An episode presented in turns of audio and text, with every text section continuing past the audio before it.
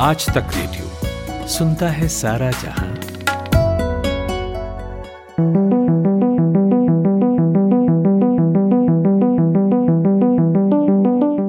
नमस्कार, ये आज तक रेडियो है, आप पॉडकास्ट सुन रहे हैं। मेरा नाम प्रतीक वाघमारे है।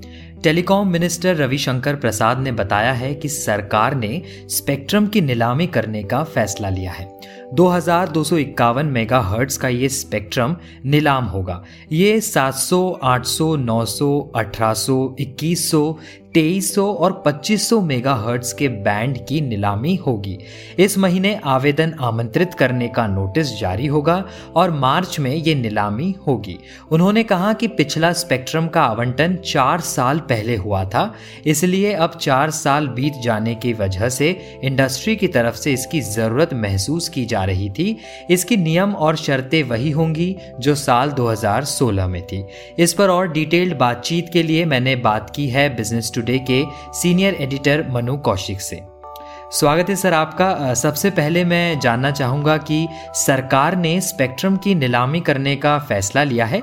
इसके मायने क्या है? आ, मतलब ये सरकार के लिए क्यों इम्पोर्टेंट है? देखिए यूनियन कैबिनेट ने कल जो है वो आ, काफ़ी सारे स्पेक्ट्रम जो है बाईस सौ मेगा के जो आ, स्पेक्ट्रम है उनको बेचने का निर्णय लिया है। ये निर्णय बहुत मतलब काफ़ी टाइम से चल रहा था कि ये होंगे होंगे होंगे तो कल फाइनली सर कैबिनेट ने अप्रूव कर दिया है।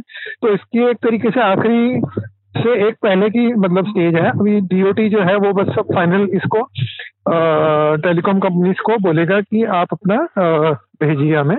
अब जो प्रोसेस शुरू करने से पहले एक, एक, एक आप इंटरेस्ट गेज करते हैं तो डीओटी वो मांगेगा। उसके बाद ये ऑप्शन जो है अगले मार्च से पहले ये हो जाएँगे।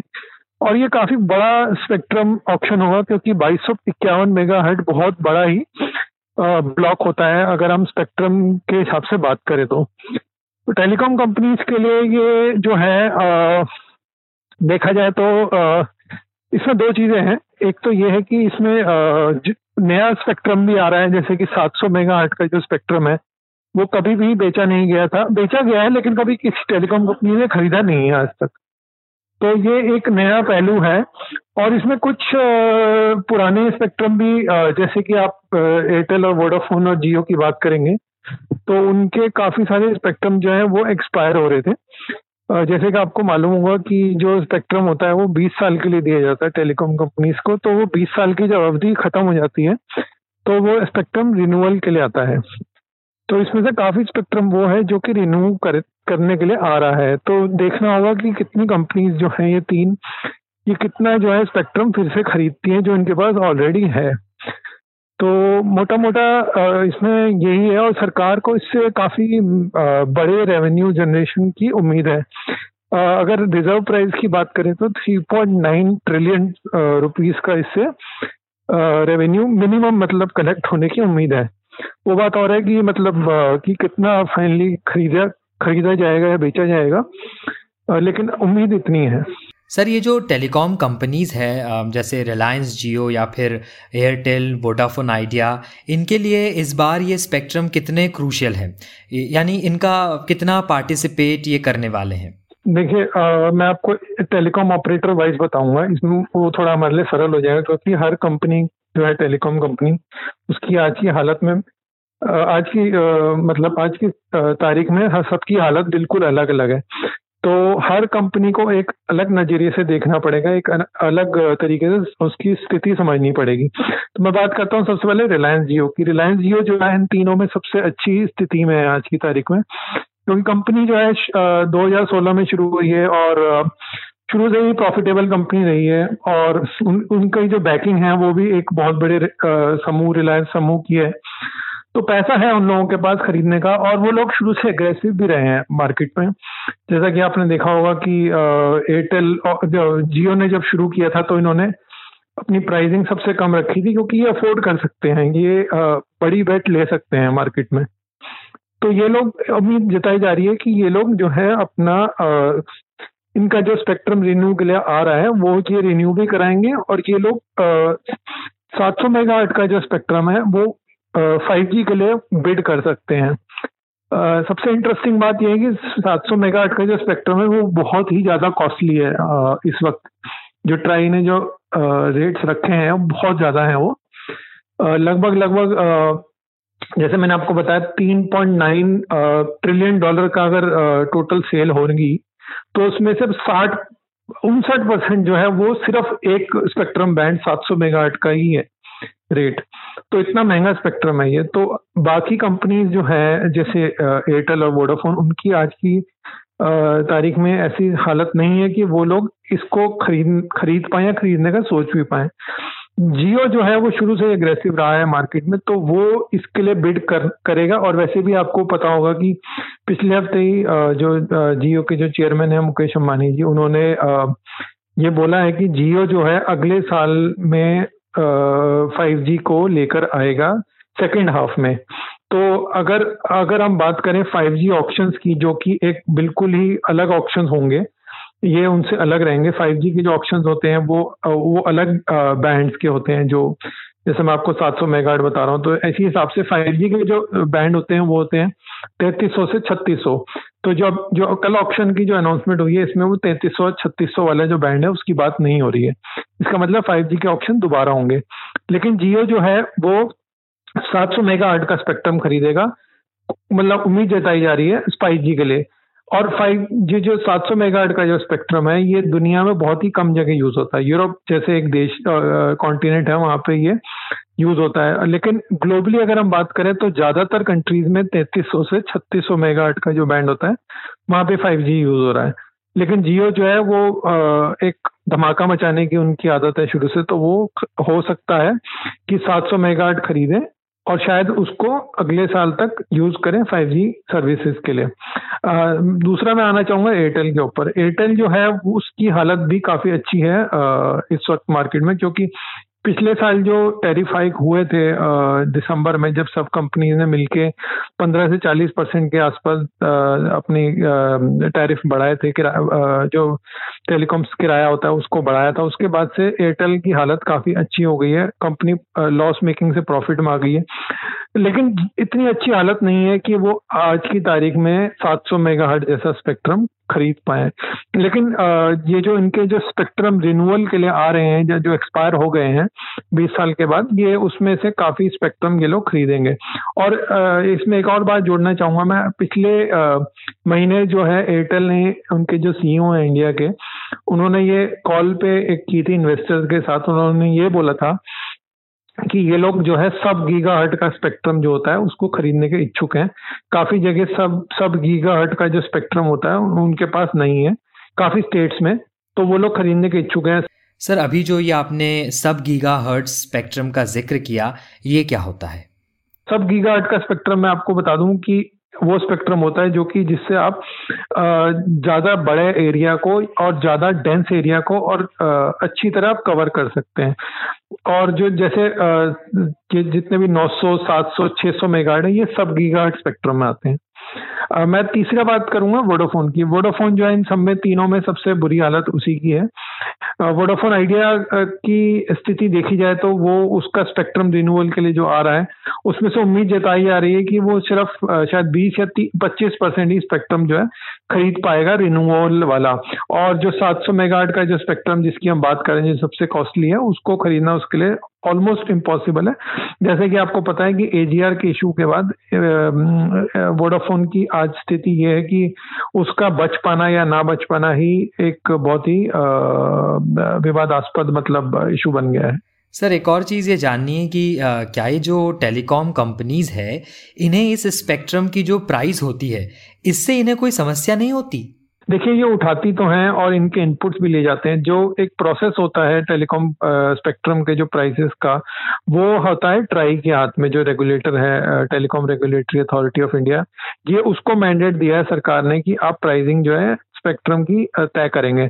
मोटा मोटा जो प्राइसिंग जो होती है, वो इस पे निर्धारित होती है कि जो लास्ट आपका स्पेक्ट्रम ऑप्शन हुआ था तो उसमें प्राइस जो आपने क्या रखे थे, उसके बेसिस पे ही अगला जो ऑप्शन होता है, उसी के बेसिस पे उसके प्राइस डिटरमाइन होते हैं। तो ट्राई जो है उसको ये का, का, कार्य दिया है सरकार ने। इसमें ट्राई जो होता है इसमें टेलीकॉम कंपनी से इनपुट्स लेता है जब इस प्राइस को निर्धारित करता है ऑप्शन से पहले। लेकिन देखा गया है कुछ पिछले कुछ ऑप्शंस में कि टेलीकॉम कंपनीज़ का इनपुट तो लिया जाता है लेकिन जो प्राइसिंग होती है उसमें फाइनली जो ट्राई प्राइस रखता है उससे लार्जली जो है टेलीकॉम कंपनीज़ खुश नहीं होती हैं। वो हमेशा यही बोलती हैं कि ये स्पेक्ट्रम का जो प्राइस है बहुत ज़्यादा है।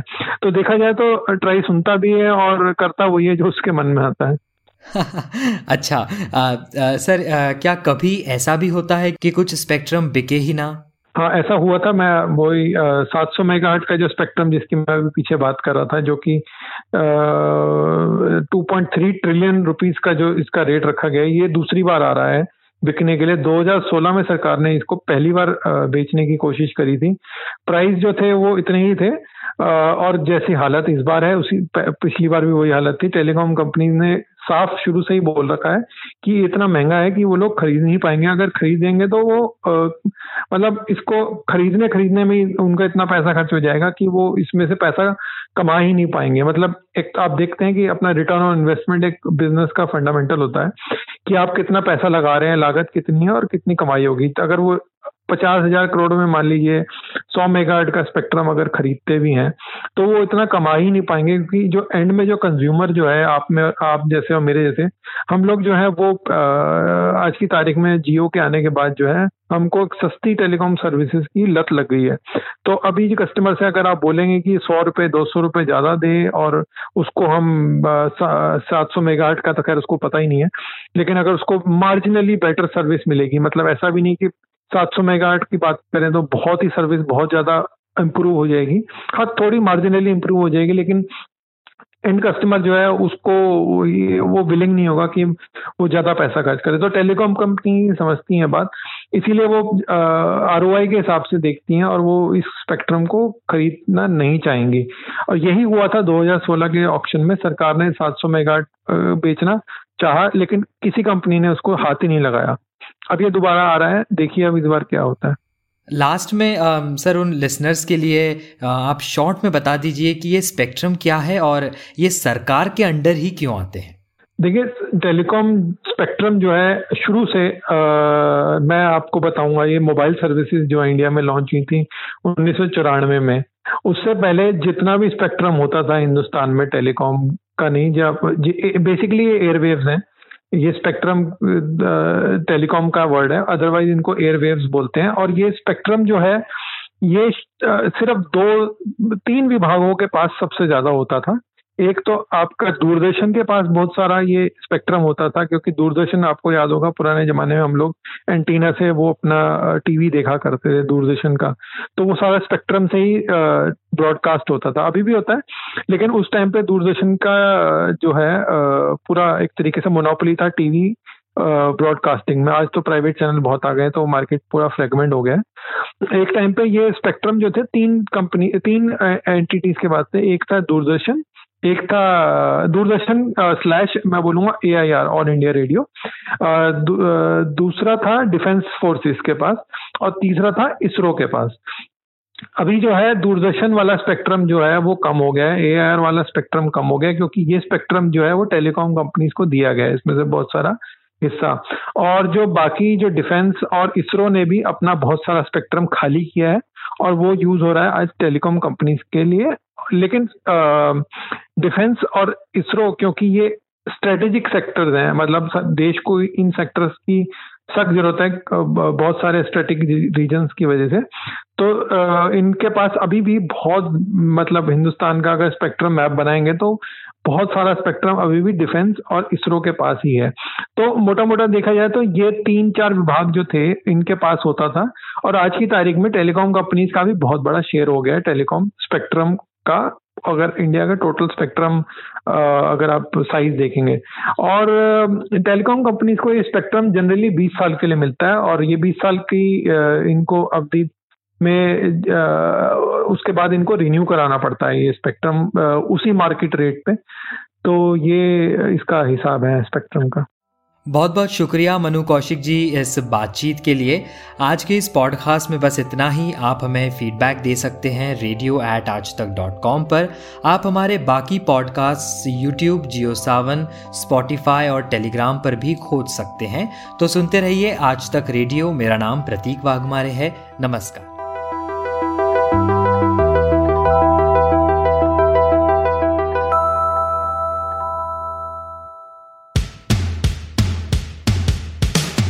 आज तक रेडियो, आज तक डॉट इन स्लैश रेडियो ये हमारा पता है। लेकिन हम आपके पसंदीदा ऑडियो प्लेटफॉर्म्स पर भी हैं। Google podcast Apple podcast Spotify Jio Saavn जैसे ठिकानों पर भी आप हमें सुन सकते हैं। और अगर YouTube आपकी पसंदीदा जगह है तो वहाँ पर भी हमें सब्सक्राइब कीजिए। आज तक रेडियो, सुनता है सारा जहाँ।